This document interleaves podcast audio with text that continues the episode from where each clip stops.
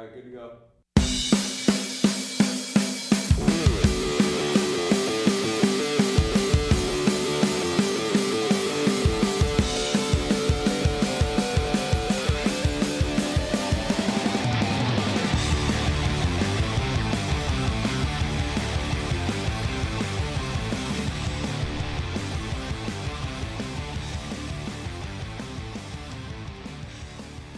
How's it going, everybody? Welcome to the special edition of the Third Line Plug Senscast. I am your host, Taylor Gibson. Joining me, as always, from the tropical metropolis of Calgary, Alberta, my co host, Tim Jency. Tim, how's it going, sir? Pretty good. And I think, as I said on a previous interview, it's warm here now. Really? What is it today? Uh, it's like 20 degrees. That's not too bad, man, considering some of the weather you guys have gotten the last couple of months. Even the last couple of weeks. Oh, you know it, bud. So you know, Tim, I remember when we were in your parents' basement doing some practice episodes, getting ready to do the show full time last summer, and we talked about some people we would love to have on the show if we ever got to a point where we could. Well, I am proud to say we finally get to cross one of those names off the list here tonight. You may know our guest this week from his work with the Sens blog, Silver Seven Sens. You may also know him as the host of the Sens talk show, Cost Per Pointcast, which has featured such guests as Ian Mendes, Travis Yost, Callum Fraser, and HockeyViz.com creator Micah Blake McCurdy. However, we'd like to think we know him as our guest here on the Third Line Plug Senscast. Ladies and gentlemen, joining us from Richmond, British Columbia, the entertainment capital of Metro Vancouver, our guest, Trevor Shackles. Trevor, welcome to the Third Line Plug Senscast. How you going, man? Pretty good, guys. That's uh, that's quite the intro. I, I'm pretty honored to say that uh, you that I, my name was on your list, so uh, that's pretty exciting. It's kind of funny because that list didn't even include Brian last summer. Well, now it So- does. Brian, was he one of your last guests? No, no, we never, we still haven't gotten Brian. Okay. well, I'm sure you'll get him eventually. Oh, I hope so. We'll just have to go to the Lickbo. Yeah, maybe we'll have to get a, get a hold of uh, assistant Larry. Yeah. So, Trevor, to label this past season for the Senators as tumultuous has been a complete another understatement. With the season having more lows than highs that range from losing fan favorites like Clarke MacArthur, Marc Methot, Kyle Turris, inconsistent play all around, questionable line combos, and the PR nightmare caused by Eugene Melnyk that ranged from threats from moving the team during the eliminate game to almost seeing Erik Karlsson being shipped out of Ottawa. So, for you, as both a fan and somebody who covers the team, has this season been the toughest season to follow that you can recall in recent memory? Yeah, it's not even close. I, I mean, I, I've really, I'm obviously still pretty young. I've really been following the team since, I guess, early 2000s. So I can't say that I was there for you know the first few seasons when they were an expansion team. But I think, I think this season would even be tougher than those seasons because those seasons there were no expectations. You know, people knew that they weren't going to be good for the first few years, and really it was pretty much like the first five years they were bad. So with this season though, it just you know after coming off of uh, a loss in the conference finals, you know people were hoping that maybe they could you know get some more additions and, and add to the core that this team has, and you know they at least expected a playoff appearance and some linear progression. And as we've seen, you know pretty much every time they make the playoffs, you know in the past seven eight years, the following season they miss. So it, it's pretty disheartening, um, especially with the stuff off the ice, and that's why it makes this season so much worse, just because of all the the Melnyk out stuff. And I, I just don't see a clear direction with this team, and that could change as you know super quickly if if Erik Karlsson is re-signed. I'm just I I just don't have much faith in this organization right now. No, neither do I. And even at the beginning of the season, like I knew that the Sens would take a step back when they didn't get someone to replace Marc Methot, and then what happened with Clarke MacArthur. Right. So, but I considered like really going into the season. I thought, okay, yeah, we're going to take a step back, but I did still see Ottawa as a playoff team, regardless of some of the problems on the ice. No, totally. It, it was, I believe I did predict them to make the playoffs. I kind of flip flopped back and forth. I wasn't totally sure, um, but I think I probably had them as third or fourth in the division. Um, either way, it wasn't, you know, pretty much every year everyone said it's going to be hard for the Senators to ever truly bottom out while Erik Karlsson is on the team. And somehow they, they found a way to do it. Oh, for sure. So, something I've always wanted to know. Now, you are born and raised in British Columbia, correct?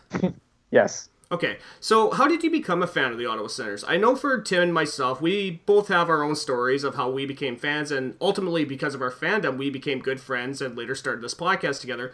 So, for you, were you always attracted to the Senators in some way, or did you just one day decide to be a Sens fan?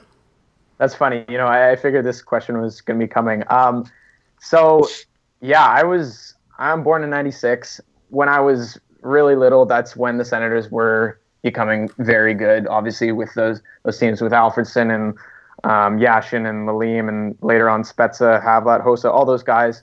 Um, and I think I must have been I don't know four or five, and I can just I had this clear memory in my in my brain of watching the Senators, and I can actually kind of remember Patrick Lalime. So I think that's just kind of my first hockey memory. And I think just as a little kid, you you, you know you see something that you like on TV, and it just it sticks in your brain and, and I stuck with that team. And I don't know, I just I don't know why I stuck with the, the Senators specifically because I know other kids who have had multiple um, favorite teams besides the Canucks. You know, all of a sudden they're a Penguins fan. Next year they're, they're a Bruins fan. All that stuff. So I don't know. I just felt like I should stick with them, and yeah, they've been my team since I was about four or five. Right on. Yeah, I know. I was the exact same way when I was a kid. Like even though I for the most part, was a Canucks fan. I supported Colorado because I was a huge Joe Sakic fan. I was born into a yeah. Bruins supporting family, so yeah, I totally get that. And for me, I think it had more to do with the fact that my oldest brother's a Toronto fan, and I was always attracted to the Senators because I always liked Marian Hossa. I thought, man, this guy's so incredible, and I thought the jerseys were cool, and and I know. Um, a certain other sense blogger was attracted to the Sens because of Mr. Radek Bonk, because I, I, just thought that name was so cool. Like, come on, wouldn't you love to have a guy in your team whose last name is Bonk? Of course, how could you not? I know, and at the moment, I'm just looking over here to this uh, signed jersey that I know he doesn't have. So, oh, that's cold. Too soon. Too soon. you know, right. it's funny though that you mentioned the the thing about Toronto and your brother. That's kind of why the relationship with the Leafs is kind of why I became, or sorry, why I started following the Senators a lot more. In 0506, I was like the, the year after the lockout. That was the first year where I really started following like actually every single game. I wasn't able to watch every single game at that point, but um, you know, because the internet didn't always have streams of, of games and all that stuff. But um, a classmate of mine actually, he was a big Leafs fan too. So that was I just wanted to rub it in his face every time they won, and that was the year actually. Uh, the Senators went seven and one against the Leafs, and the only time they ever lost was the very last game of the season. So that was just awesome being able to you know walk into class uh, after they'd beaten the Leafs like seven to one or on Saturday or something like that. So that was definitely fun. Yeah, that's funny. That was the year that I started cheering for the Ottawa Senators as well. Okay, interesting. Nice. nice. So let's talk a little bit about your blogging career. How did you become a Sens blogger? Was a career in sports journalism something you always wanted to get into, or did you see someone do it first and went, "Hey, if this person can do it, so can I"? Right. Yeah. So in grade twelve, a buddy of mine started writing. Actually, he probably even started in grade eleven. Um, but he started writing for Fansided on. He was writing for a couple NBA teams. I think it was I want to say, yeah, it was Memphis, and I'm, I'm blanking on the other team. But anyway, he started writing about them, and you know, and then in grade 12, I started thinking, you know, why why can't I do this? So there was a new a new site that so Richard Cloutier was an Edmonton Oilers blogger on Hockey Buzz.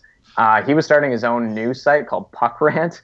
Uh, if if anyone's ever heard of that, that is wild because there's no evidence of it anymore. Somehow it's I, I, I left the site before it, it um, you know went extinct, but for some reason there's just like no evidence it ever existed almost. But so I started there, and I actually not every team was available. Like he wanted every team to be covered, so um, you know there, was about 30 writers or so, and the Sharks were one of the few teams that were available. Ottawa wasn't, so I thought, well, you know, Sharks are a good team, so um, I actually wrote about the Sharks for almost a season and then in first year university, um, I started writing for Senshot.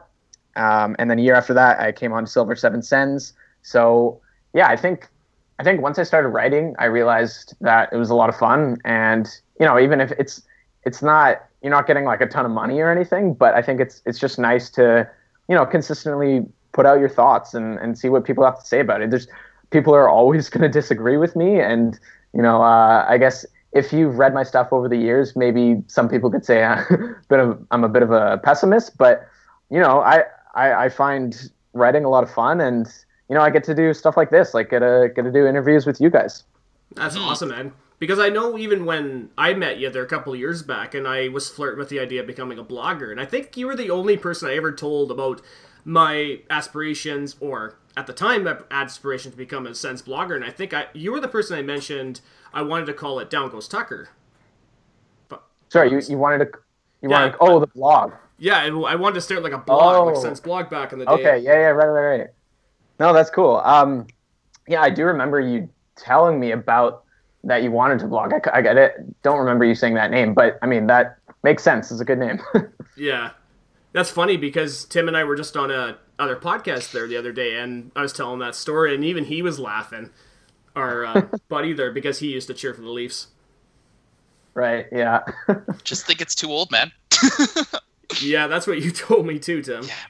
Actually, on a sidebar, does Cloutier still even write anymore? Because I remember no. from Hockey Buzz.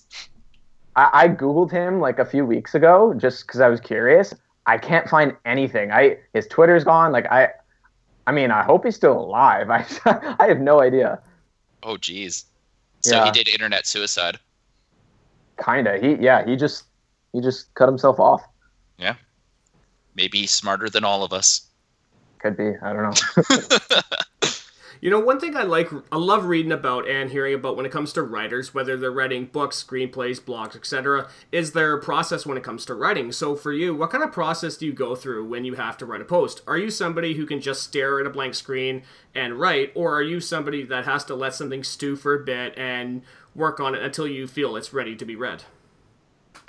I mean, I have a list, like in my notes, I have a list of potential blog ideas. Like, you know, in the off season, I um, or before in in June before the actual offseason begins, I'll do free agent targets and and you know uh, draft preview and obvious stuff like that.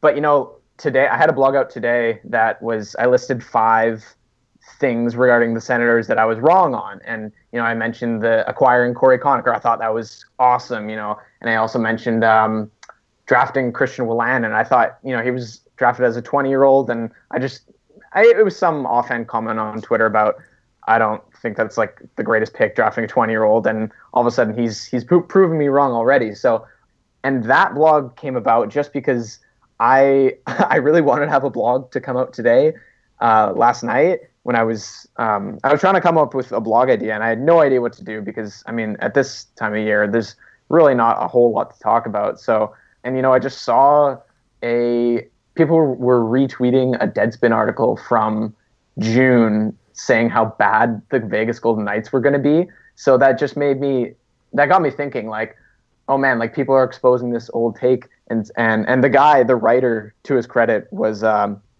um, you know he he's owned up to it and say like he said uh, a few times just how horrifically wrong he was on that. And I thought, you know, I should I should do that. I should make a post about certain things I've been wrong on. So I think there's no real like process that I go through every single time. Like it could be something like that where I just see it on Twitter and go, huh, maybe I should do that. Or I read a lot of baseball blogs as well, and um, some some of that transfers over.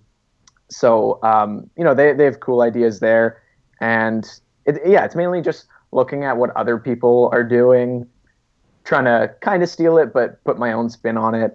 But yeah, and then there's also like the obvious low hanging fruit, like previews and, and rankings and all that stuff, which, um, you know, those are always going to get views. So that's always good. Nice. I did get a chance to listen to that, not listen, read, read that blog post there this morning. I thought it was a very good job you did. Awesome. Yeah. Thanks. It's, uh, I think it was doing pretty well. It got a, got a lot of comments on that one. Yeah. So, talk to me a little bit about the Sens blogging community and where you think it's heading. I've gotten a sense, not just in Sens blogging, but in hockey blogging in general, that there has been a shift in with some of the bigger bloggers where they're pes- they're posting less frequently, and as a result, some newer bloggers are becoming are beginning to really blow up. So, for you, do you think this trend will continue with a new generation of bloggers emerging as a result? Yeah, I'm not really sure to be honest. You're definitely right. Like the bigger the bigger sites are definitely not posting as much. I don't. I used to read Senstrip like when I was in high school, but I haven't in a few years, so I can't totally comment on him. But it does seem like it's not. I don't know. It doesn't seem like there's as many bigger guys consistently posting stuff. But um, you know, it, it is cool to see that all these younger guys are well, and girls too, are um, becoming interested in blogging. You know, we have Colin Cudmore on our on our side on Silver Seven Sens. He's younger than me, but you know, he's he's done a pretty good job. Same with uh, Beata. I think that's how you pronounce it, Beata Elliot on on Silver Seven Sens as well. You know, we're a pretty young site, but they're they're good writers. They're producing good content, and I think, you know, I started when I was 17 writing, so I don't think I'm in a position to exactly say it's it's bad that these new young writers are coming up. So I think, yeah, I think the the blogging community will only grow and get better. I think those people who are just starting out, though, they may, you know, have some rough patches, and some of the blogs might not be totally perfect. But you know, it over the years, if if you start writing for two, three years, it, it should become a lot better. So I'm hoping that the content will just, like I said, keep getting better. mm-hmm. Yeah, I've definitely noticed that with some of the the bigger hockey bloggers that they've become more of a have more of a social media present presence than it is with their blog posts.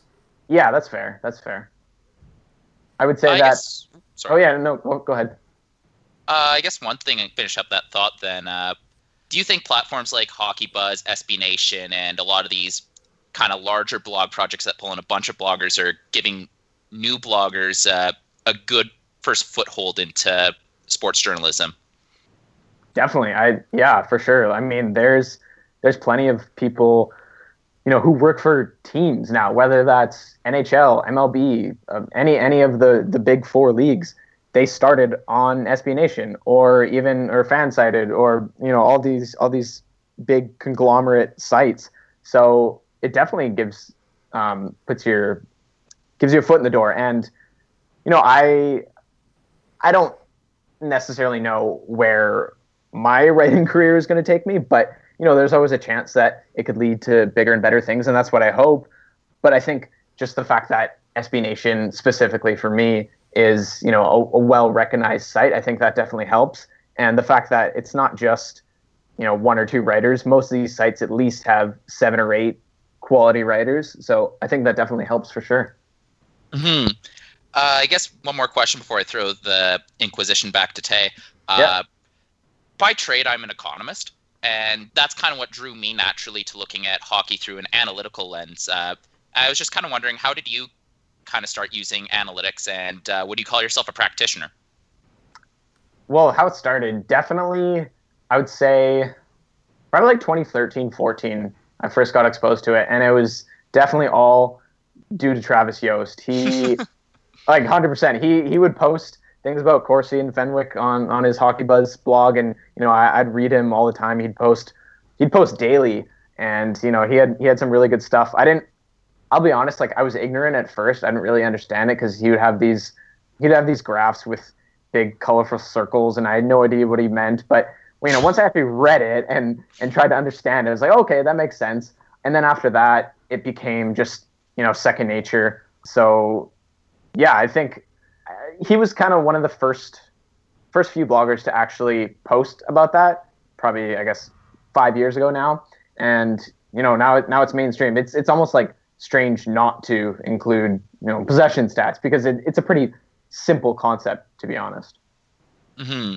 Yeah, I remember some of those early Travis Yost graphs were, uh, if I remember correctly, that was like he was just he was generating them off course. No, War on Ice, but they were. Well, uh, was it War? Wasn't there? Oh yeah, yeah, it was War on Ice. Yeah, you're right. Yeah. And uh, that really just goes to show how blessed we are with actual data science, like data scientists like Mick, Mika being able to generate beautiful graphs off yeah. just a shoestring Patreon yeah, we're we're super lucky. I mean, there's a million good web- websites. Uh, Manny Perry's Corsica is is awesome, but then yeah, like you mentioned, like um, Micah as well. He he does awesome work, and even just there's some random websites as well, and not even necessarily websites. People just post pictures on Twitter that um, that are super helpful as well. So right now we are definitely in a in a good time for for advanced stats. But it's funny because if you look at baseball, we're still like we're, we're still probably about a decade behind because baseball is just incredible, and that's that's definitely my second favorite sport. And I just love how easy it is to analyze and dive into the numbers. Hmm. Do you think baseball lends itself more naturally to an analytic eye than a sport that Travis Yost, I remember saying years ago that it takes about 70, ga- 70 games out of an 82 game season for the luck to shake out? Do you think baseball, because it has a much lower luck threshold, uh, lends itself more ac- more naturally to analytics because the errors just aren't as big? Yeah, hundred percent. I mean, it's it's because it's a sport that has starts and stops, right? Like you can you can analyze every single play. You can analyze the pitch, you can analyze the hit, you can analyze the defense, the running, everything. But with hockey, it's more everything's going on at once, so it, it's a lot harder to quantify one action compared to something else. Whereas baseball, it's like okay, the pitch was thrown 98 miles an hour, it was hit 105 miles an hour, and you know the left fielder ran 20 feet to catch it or something. So. Mm-hmm. Um, it's definitely a lot easier and that's i mean you have to recognize the it's not going to be as easy to to quantify hockey but i think we definitely still can it just obviously has its limitations hmm Yeah, definitely. As a social scientist, I do appreciate that. Uh, I guess we could almost say that analogously, uh, ho- hockey's a social science, while baseball is a natural science. You can actually build a laboratory around one of them. yeah no exactly that makes sense Mhm. I gotta ask because we mentioned him right off the top. Brian five or six.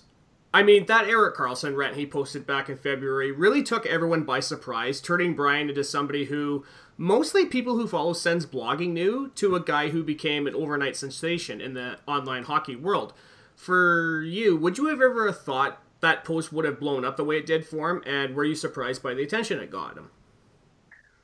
i'm not really surprised by the attention just because brian or i mean that's not his real name but i'll say brian is you know he's been hilarious for years um, and you know he's kind of just been the jewel in in Sen's Twitter in Sen's land, and you know it, it was only a matter of time before more people saw it. And I don't know if he's always had always done Periscope videos, but that made it a lot easier to actually watch him, and he can see who watches it. You know, even like Auston Matthews, I think, pretty sure had had watched at least one of his videos, which is just hilarious. So I think it's also funny too because like on the one hand, I'm super happy for him, and, and this is awesome. You know, he's got tons of exposure, and, and he's raised a lot of money for, um, I think it was a hospital or maybe a charity or something. So he's raised a lot of money, which is great.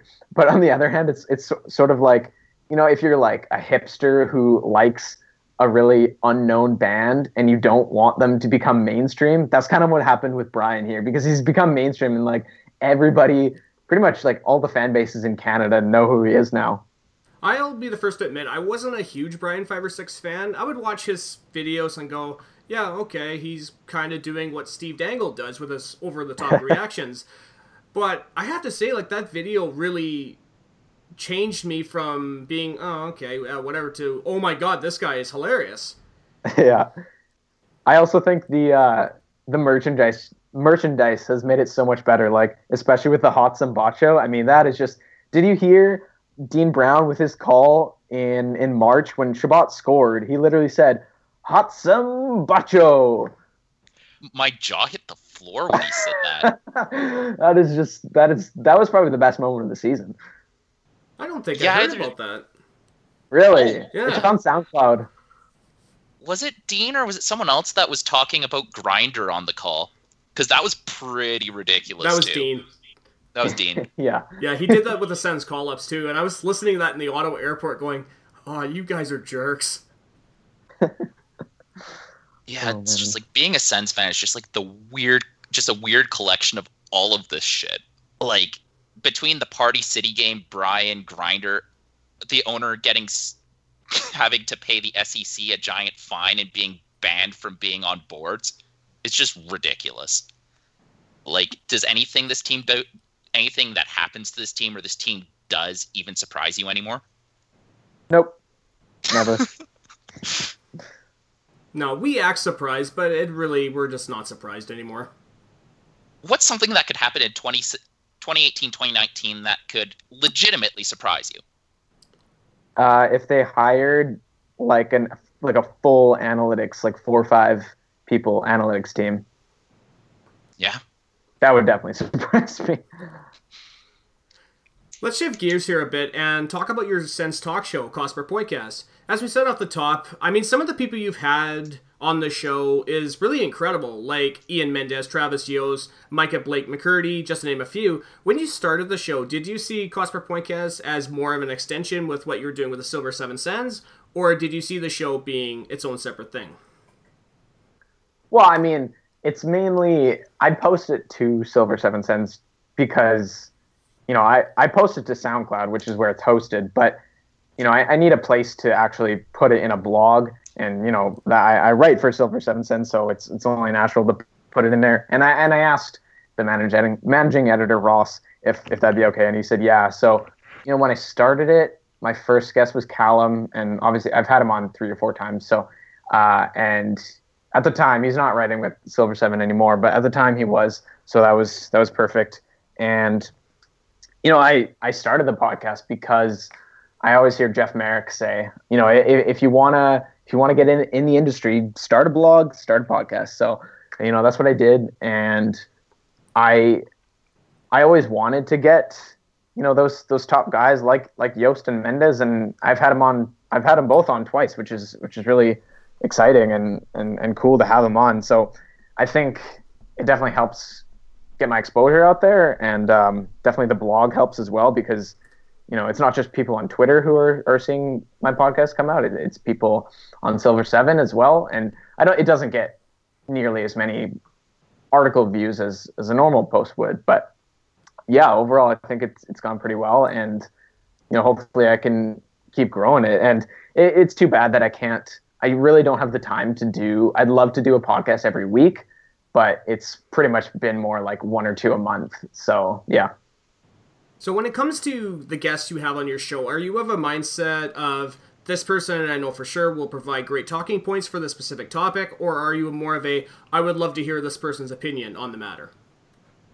Uh, it depends. I mean, some of them, if it's just like a broad, if it's just like a a random show in the middle of the season, just talking about the season. Like it, it doesn't matter. Just I, will just pick someone maybe who I haven't had on before, or maybe, or sometimes even it's just like I asked a couple people and and they're not available, so I'll go to this person instead.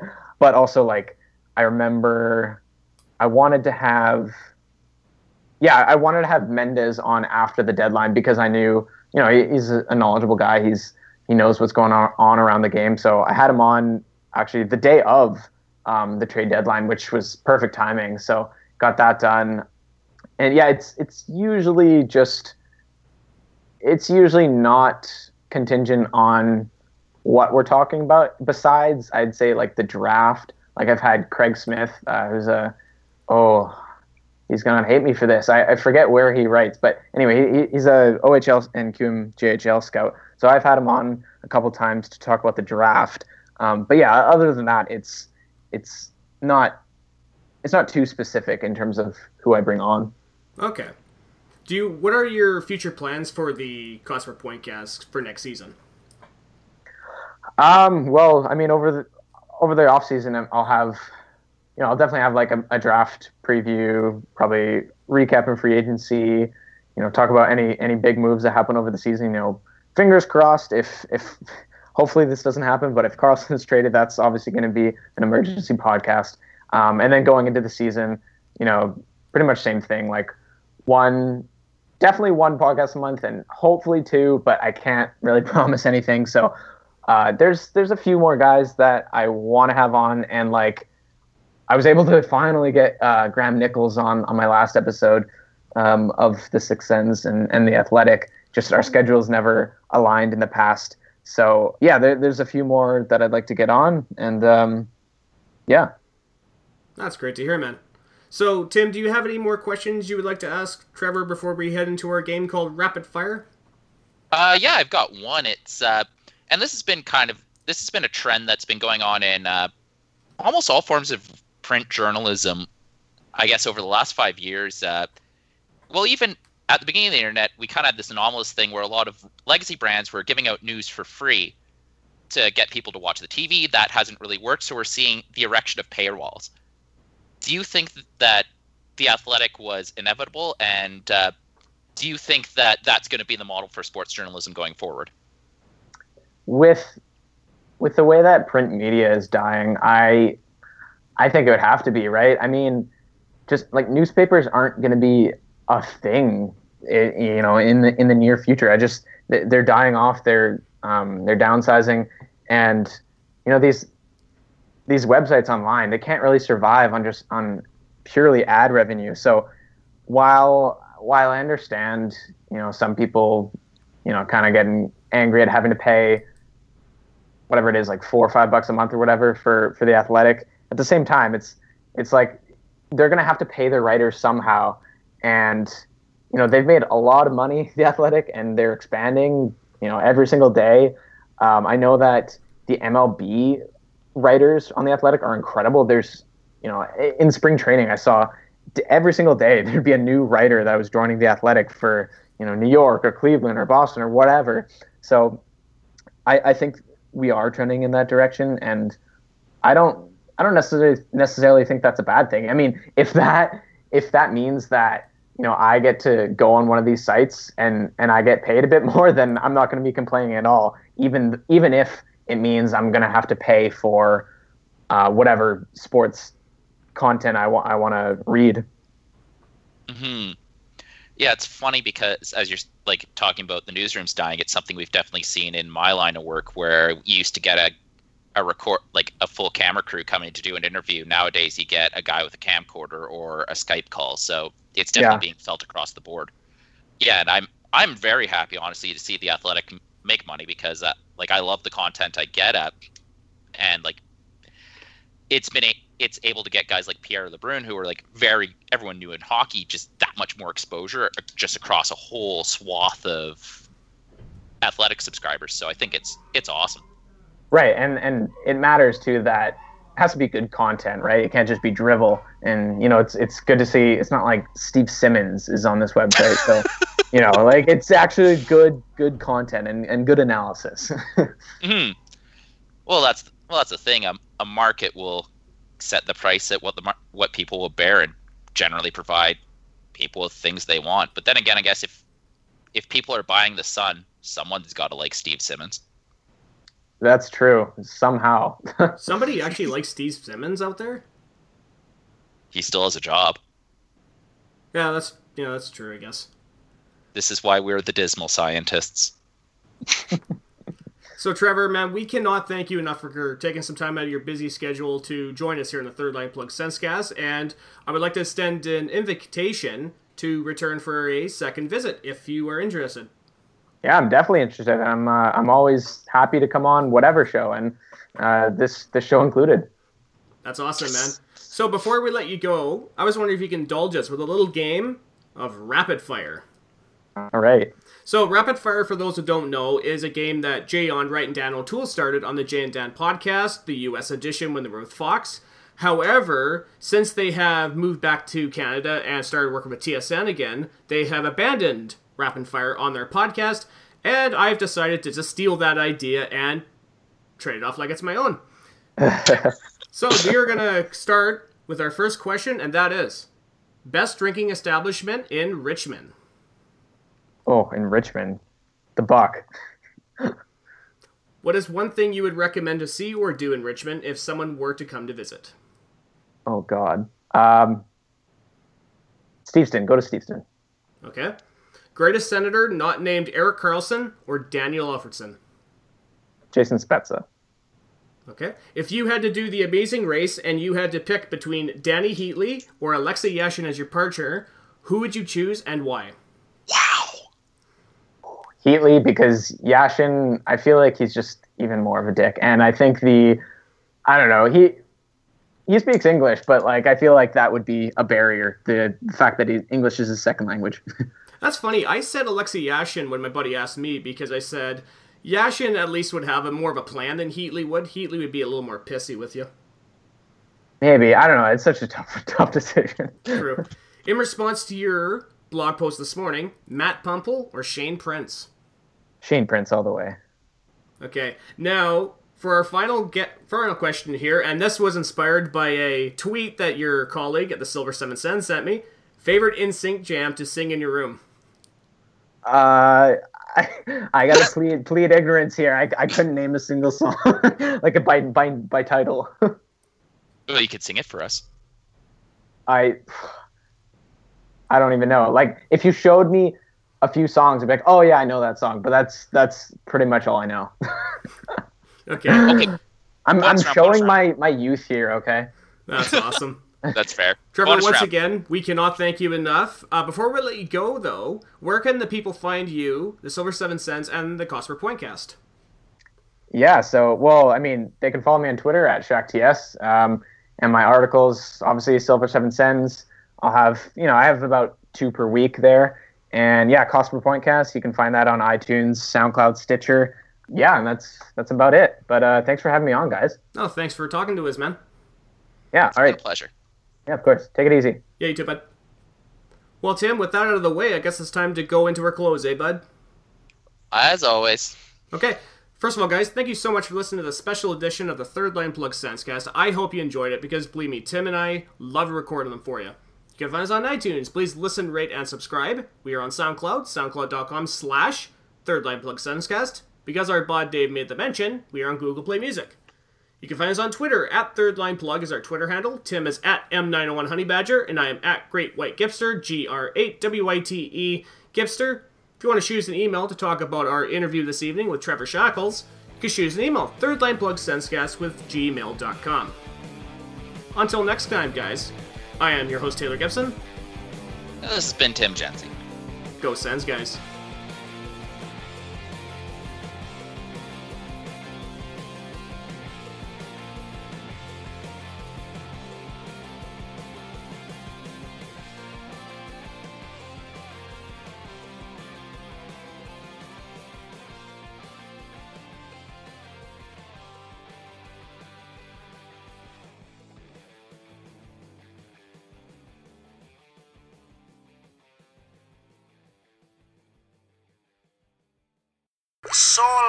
My time here is up. They're going home.